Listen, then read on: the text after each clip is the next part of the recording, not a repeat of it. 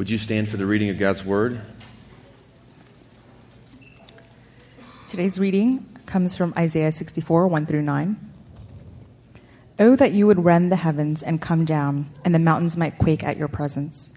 As when fire kindles brushwood, and the fire causes water to boil, to make your name known to your adversaries, and that the nations might tremble at your presence. When you did awesome things that we did not look for, you came down, the mountains quaked at your presence. From of old, no one has heard or perceived by the ear. No one has seen a God besides you, who acts for those who wait for him. You meet him, him who joyfully works righteousness, those who remember you in your ways. Behold, you were angry, and we sinned. In our sins we have been a long time. And shall we be saved? We have all become like one who is unclean. All our righteous deeds are like a polluted garment. We all fade like a leaf, and our iniquities, like the wind, take us away. There is no one who calls upon your name, who rouses himself to take hold of you. For you have hidden your face from us, and have made us melt in the hand of our iniquities. But now, O Lord, you are our Father. We are the clay, and you are our potter. We are all the work of your hand. But not so terribly angry, O Lord. And remember, not iniquity forever.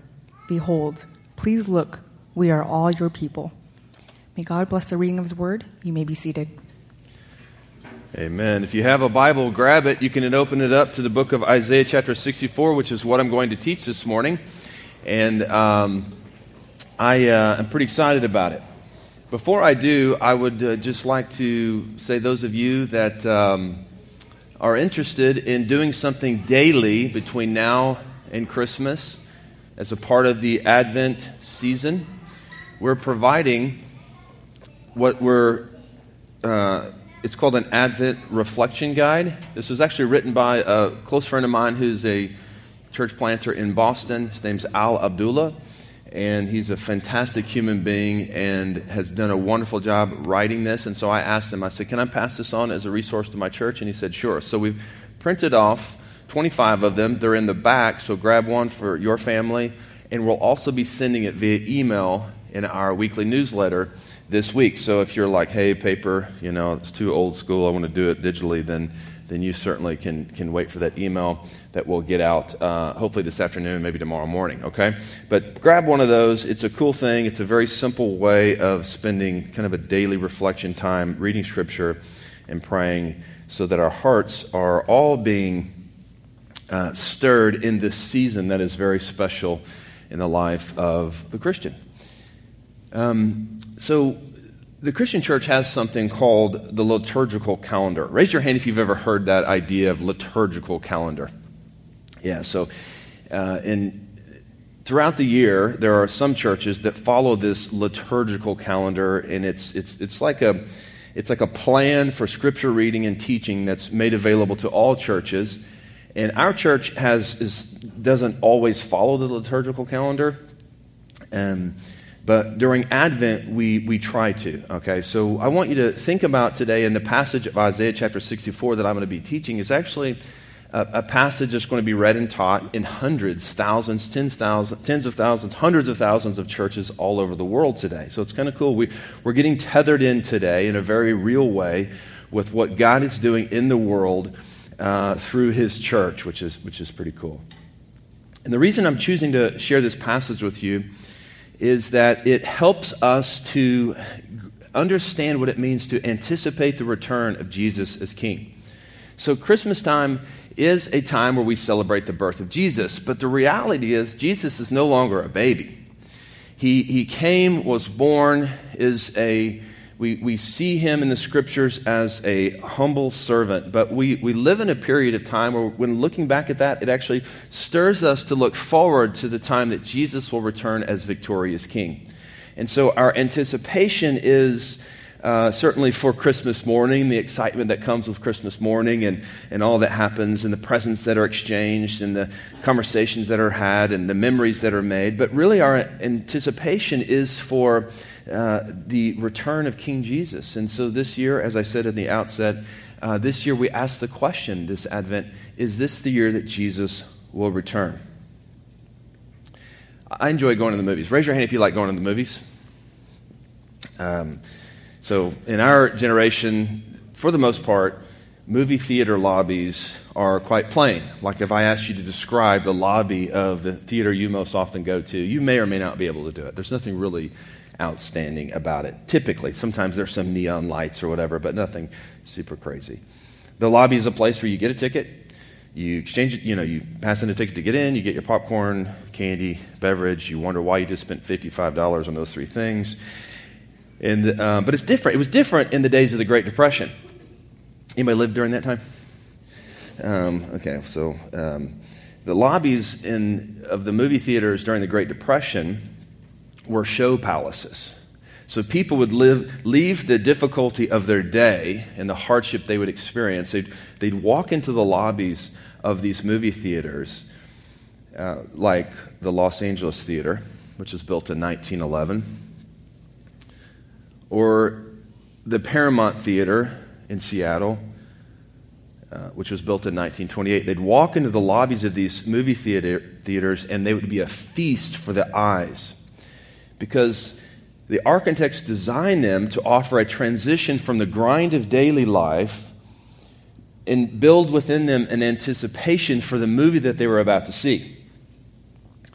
Their vaulted ceilings and museum worthy art and lush tapestries, beautiful fixtures, uniformed ushers. All of these things gave the customer a sneak peek at what they would experience inside the theater itself.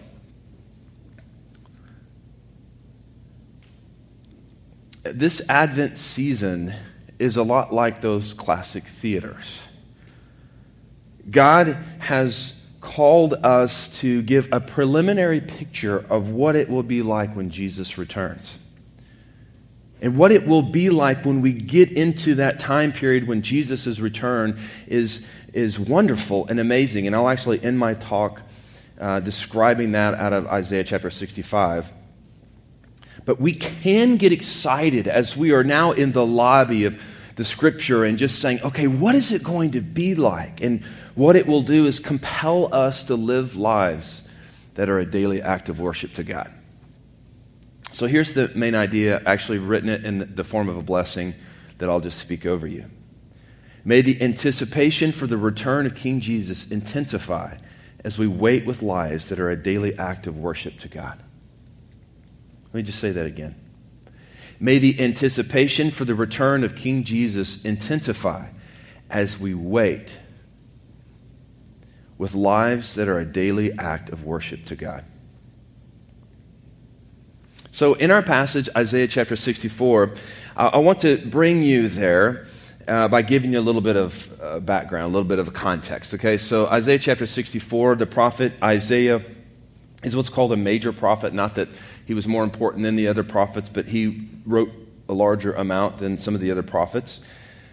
And he's writing to the Israelites at this point of the passage. He's writing to the Israelites um, after they've gotten in trouble and been exiled but if we back up a bit, uh, Genesis chapter 12 tells us the story about how God selected a man by the name of Abram, who eventually was called Abraham and made a promise to him. He said, Abraham, I'm going to bless you. I'm going to make your name great, and from your people will come a bless, someone who's a blessing to all nations.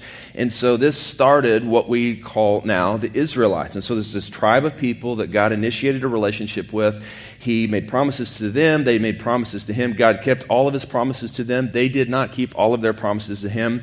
And God, um, they suffered for it. They struggled. And, and part of the exchange of in re- their relationship was was mediated by the law. God gave them the law, like obey these things, you'll be counted as righteous. If you disobey them, you'll get in trouble. You'll be counted as unrighteous. And so they did okay sometimes, and then other times, as I mentioned, they did not do okay, so they suffered for it. But it went on long enough that God eventually said, okay, enough is enough.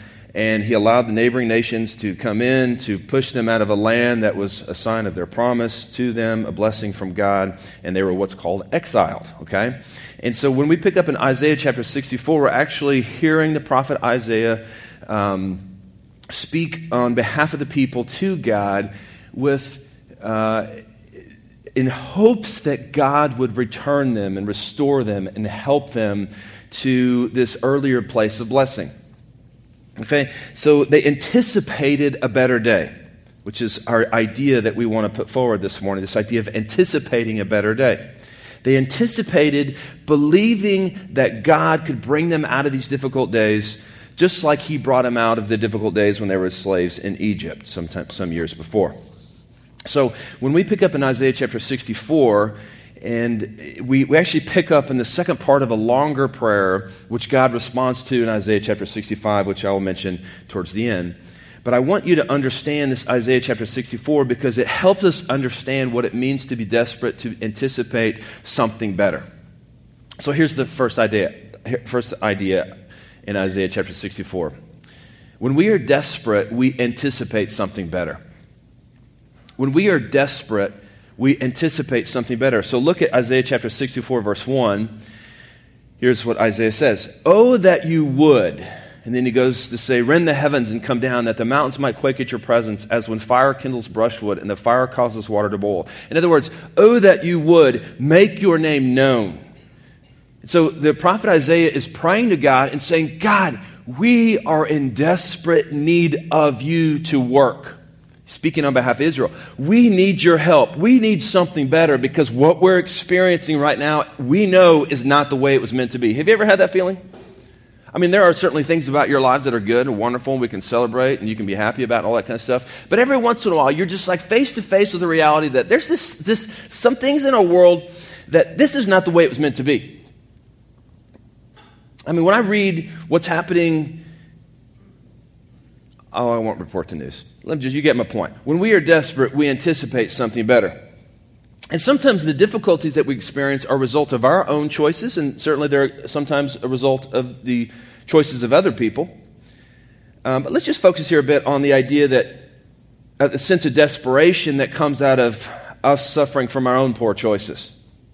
So, when I was a kid, I got whipped a lot. Does that surprise anybody? when I was a kid, I got whipped a lot, and I grew up during a time like some of you were like, you, you know, the teachers could spank the kids. And uh, I was quite popular with the teachers because I remember vividly on more than one occasion uh, I was going to get a whipping, and uh, the teachers would like come out in the hall for it. you know, they'd be like they're drinking their coffee, like, "Oh, Cravens, what do you do at this time?" You know, like, "Wow!"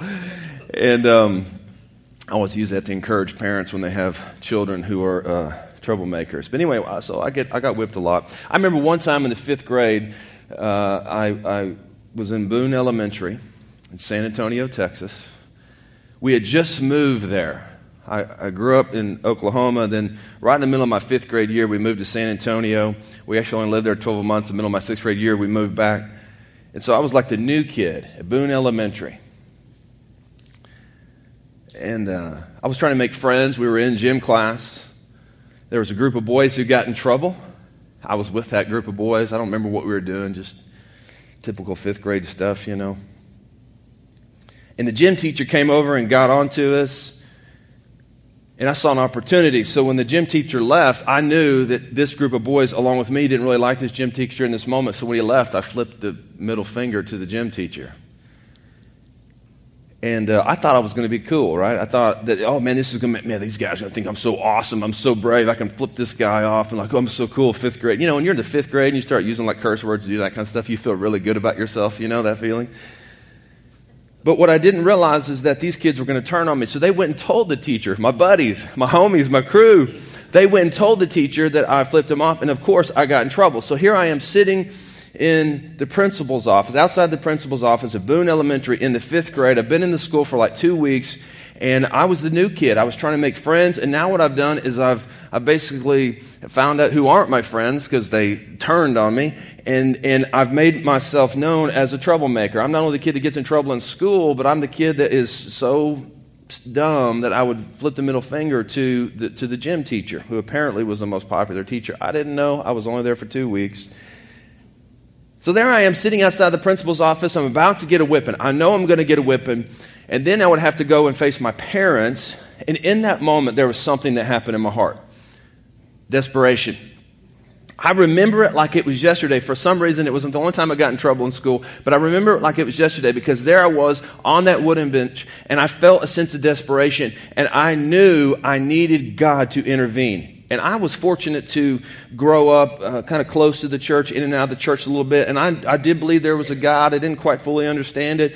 But I knew that I needed God to intervene. And I can remember sitting on that wooden bench and praying to God God, I messed up my situation does not look good. You know, when you're in the fifth grade, you're like a kid and you get in trouble like this, it really does feel like, I mean, this might as well be a life imprisonment. I mean, you you know, your perspective's all off. And I look back and like, oh, no, what a big deal. I should have just taken the whip and gone back to class.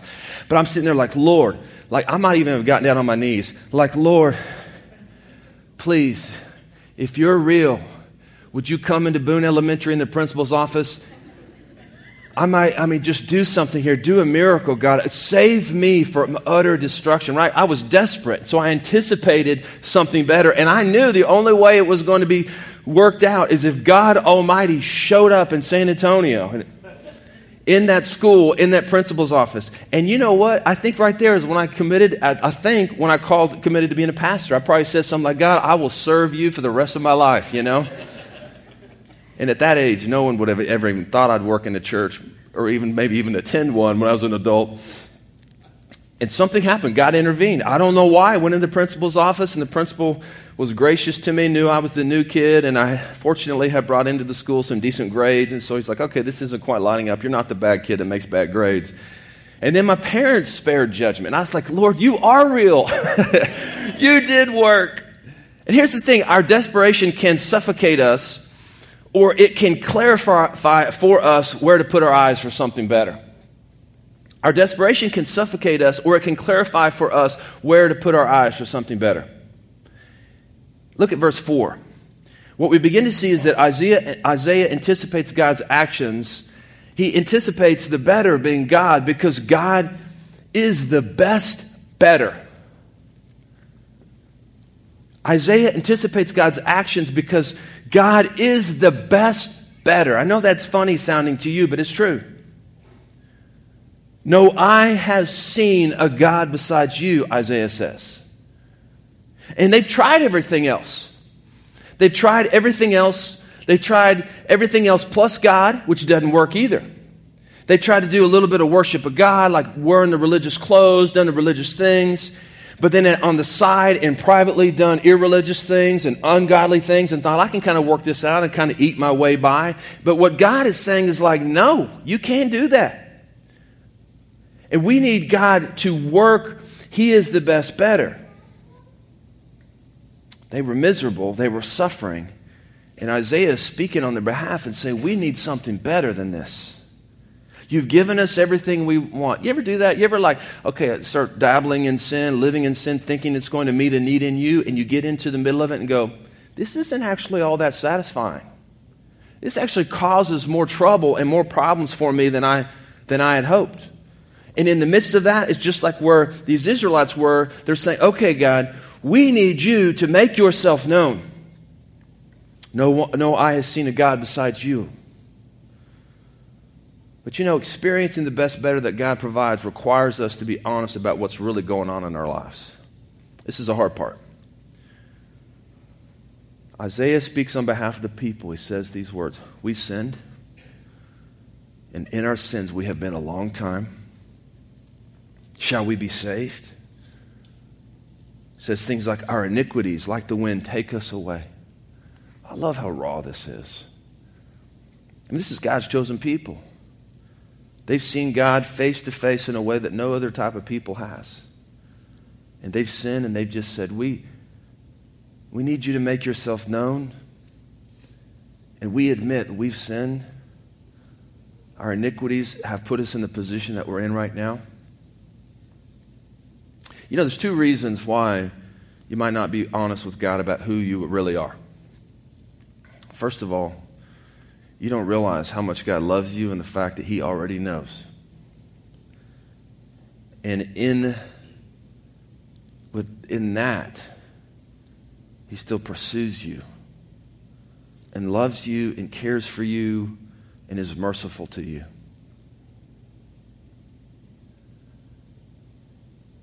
The second reason that we might not want to be honest about honest with God about who we really are and our iniquities is because we underestimate the penalty for our sin. We take it too lightly. This is, I think, a problem in our day. we underestimate how seriously God takes sin. It's more than just a poor choice. It's more than just something that, um, that uh, we do that makes life more difficult. Our sin is before God a detestable thing. And apart from Christ, when you stand before God, you will give an account for your life. And if God, if Jesus as judge looks at your life and sees your sin, you'll be judged as unrighteous and you will suffer for it in a place called hell. I know what you're thinking, like, oh, Merry Christmas to you, Russell. Thanks a lot for the good news. I'm just trying to be honest. You see, but those that have repented of their sin and placed their faith in Jesus Christ, the Bible says that the blood of Christ erases sin so that when we stand before Jesus, we don't stand as sinners separated from God because of our sin, deserving the eternal consequences for our sin. We actually stand before Jesus as righteous child, children of God. And so, one reason we anticipate the return of King Jesus for those that are in Christ is because we know we get to stand before Him and hear these words Well done, good and faithful servant. Not because our lives have been perfect or great or we've made every right decision and avoided every wrong decision, but it's because Jesus has done something for us that we cannot do for ourselves. This is the good news of the Bible. When our anticipation for the better locates itself in the presence of God, He begins to work in our lives. So these Israelites, um, they're saying, kind of Isaiah speaking on their behalf to God, God, um, we know that we need you. We need you. We anticipate a better day for you to work, for you to intervene. We admit, God, that we've messed up and that we're not perfect and that we need your presence. And we want to locate our trust and hope in you, oh God.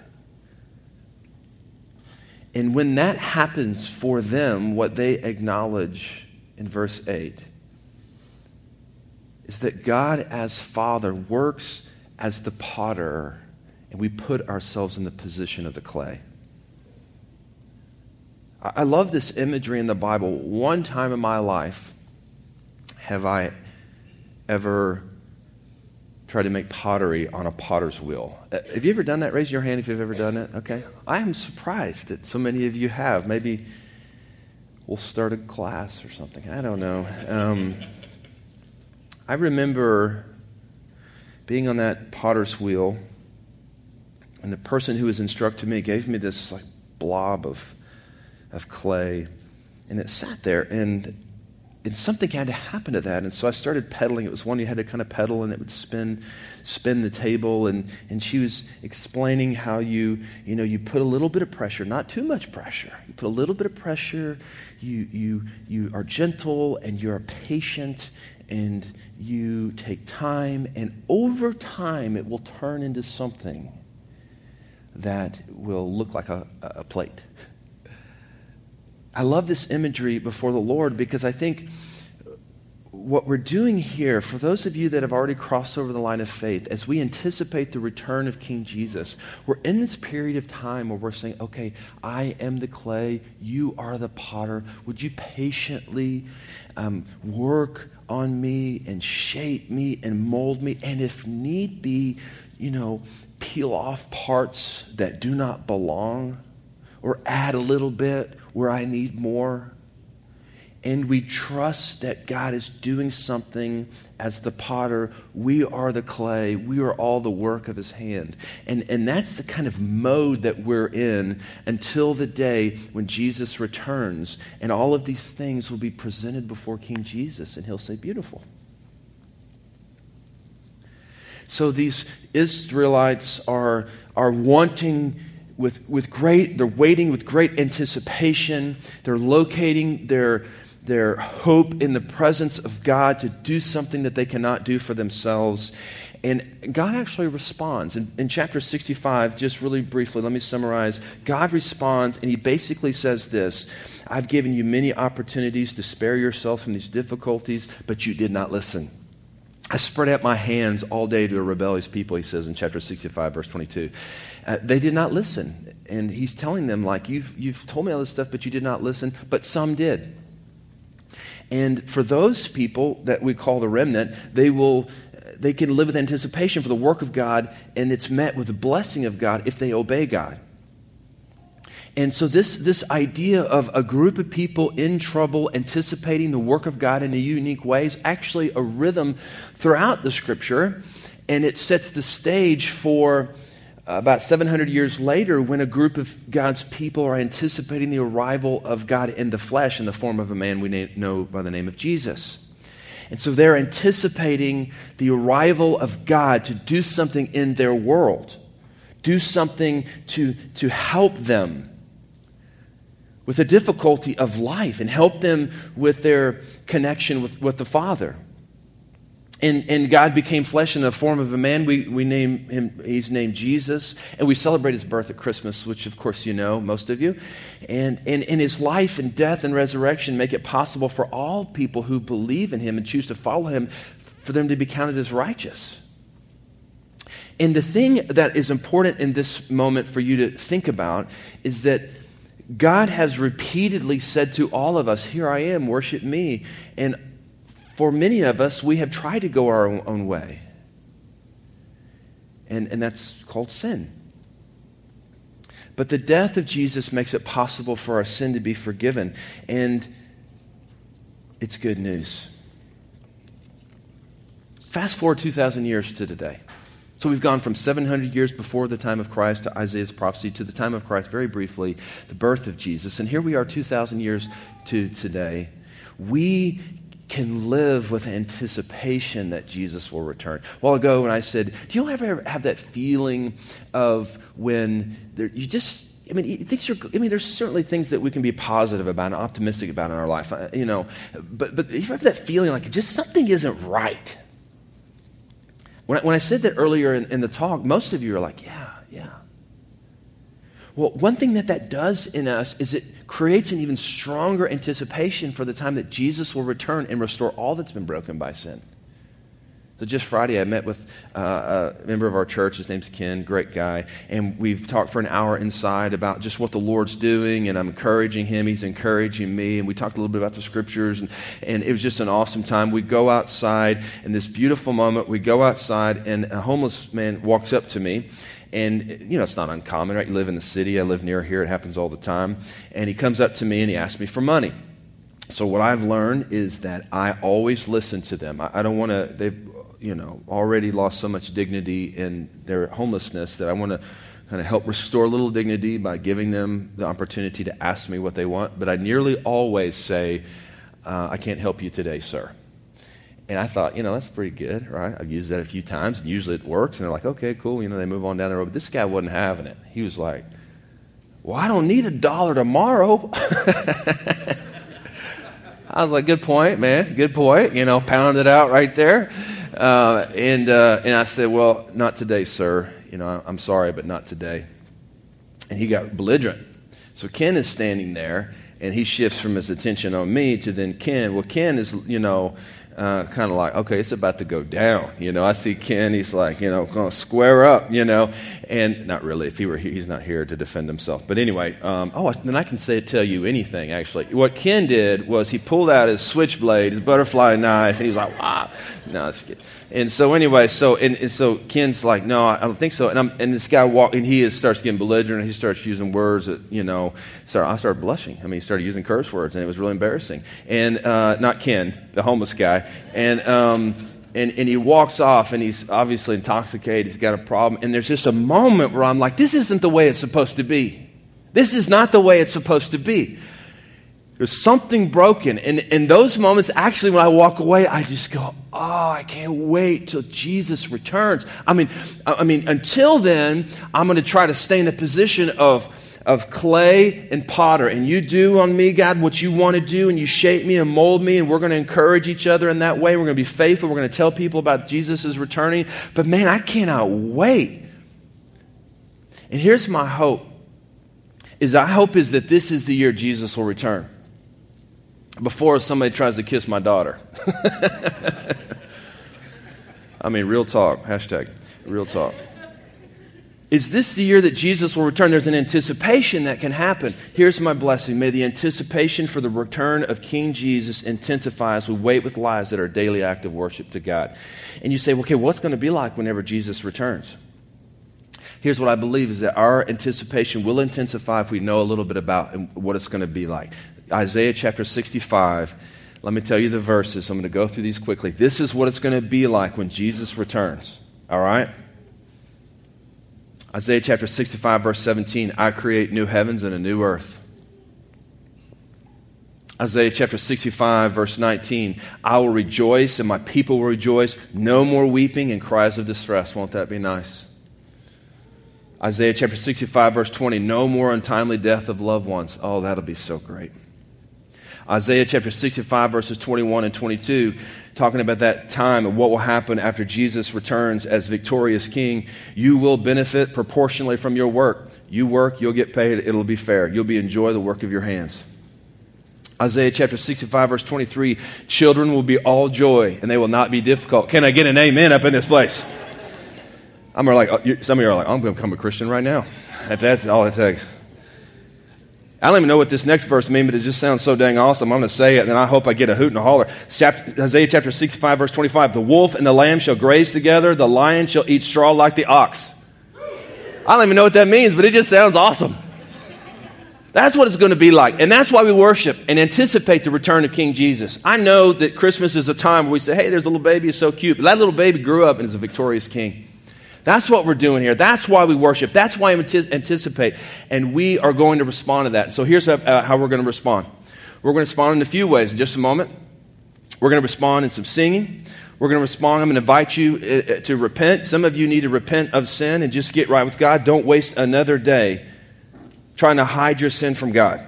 Stop it. It's not worth it.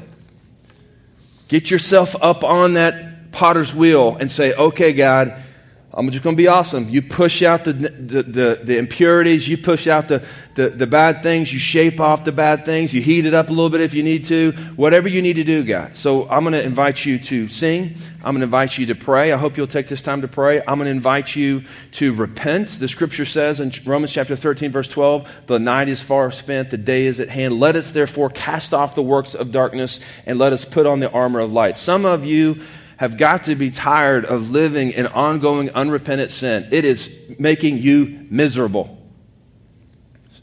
Repent of it and let's move forward. And then we're going to do the Lord's Supper. But we're going to do the Lord's Supper a little bit different today. So this is going to be a whole package of ways that you can respond singing, prayer, repentance in prayer, and then the Lord's Supper. Here's how we're going to do the Lord's Supper. We're going to pass out the elements. So you're actually going to remain seated. And um, Lord's Supper is so important to us and every Christian church because it was important to Jesus and the early Christian church. It's a tangible form for us to acknowledge that the body of Christ, which is represented by the bread, and the blood of Christ, represented by the Jews, were broken so that we can have our sins forgiven and be given new life. So, in just a moment, there are going to be people that are going to come up and they're going to distribute the elements. And so, when it gets passed to you, pass it to the person next to you. Take that juice cup and that piece of bread, and you can take it right there if you want, or you can spend some time praying alone. Or what I would really encourage you to do is just to, for the, if you're comfortable, circle with those people that are right around you, and just spend some time thanking the Lord for the first coming of Jesus and His life, death, resurrection. But also, may we use this as a time to anticipate the return of Jesus. So, as Sammy and the band comes up here, let's prepare our hearts for this time of response. So we've set the music at the end, and so we get to respond to the wonderful good news that's been spoken. And I hope and pray that our anticipation for the return of King Jesus will intensify as we live daily lives that are acts of worship to God. So, would you bow your head and, and just prepare for this time of response?